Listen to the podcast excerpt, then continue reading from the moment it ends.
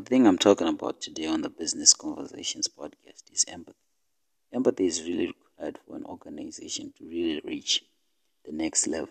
Whether you are the employee, right, you really need to understand that, you know, your bosses sometimes they're having a hard time trying to look for the right ways to solve those problems you've been having. They're looking for the right ways in order to, you know, over those challenges that you have in, in your organization.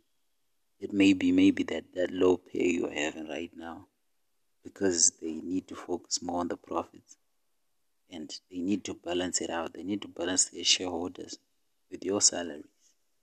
And as the employee too, you know, the bosses have to understand you too. The bosses have to understand that you're giving your all. If you're working 24 hours a day, if you're working from 8 to 6, 8 to 7, you're giving much of your life in order for the for that organization. Because usually, if you're an employee, you're just riding the wave. You're just riding the, the, the wave of your bosses. The bosses, you know, they, they have their own vision, right? If you're an employee, you follow a vision that's set forward by the bosses, by the CEO. Bosses need to understand you too, man, that you need your time off. You need to rest. You need your needs need to be acknowledged. You know, the salary increase needs to be acknowledged. They need to also accept that you know you have your own dreams that need to be financed. They need to understand that although you want to work for money too, you need to really enjoy your time at work.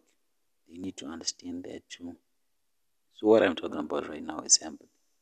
For you to create an organization with good culture, an organization that actually grows, both the employee and the CEO and the shareholders too, they have to understand empathy.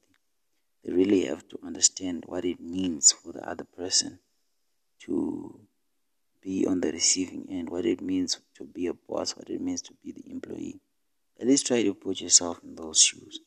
Try to put yourself in the shoes of your boss, of your employee, because you never know, man. You never know what they might take you.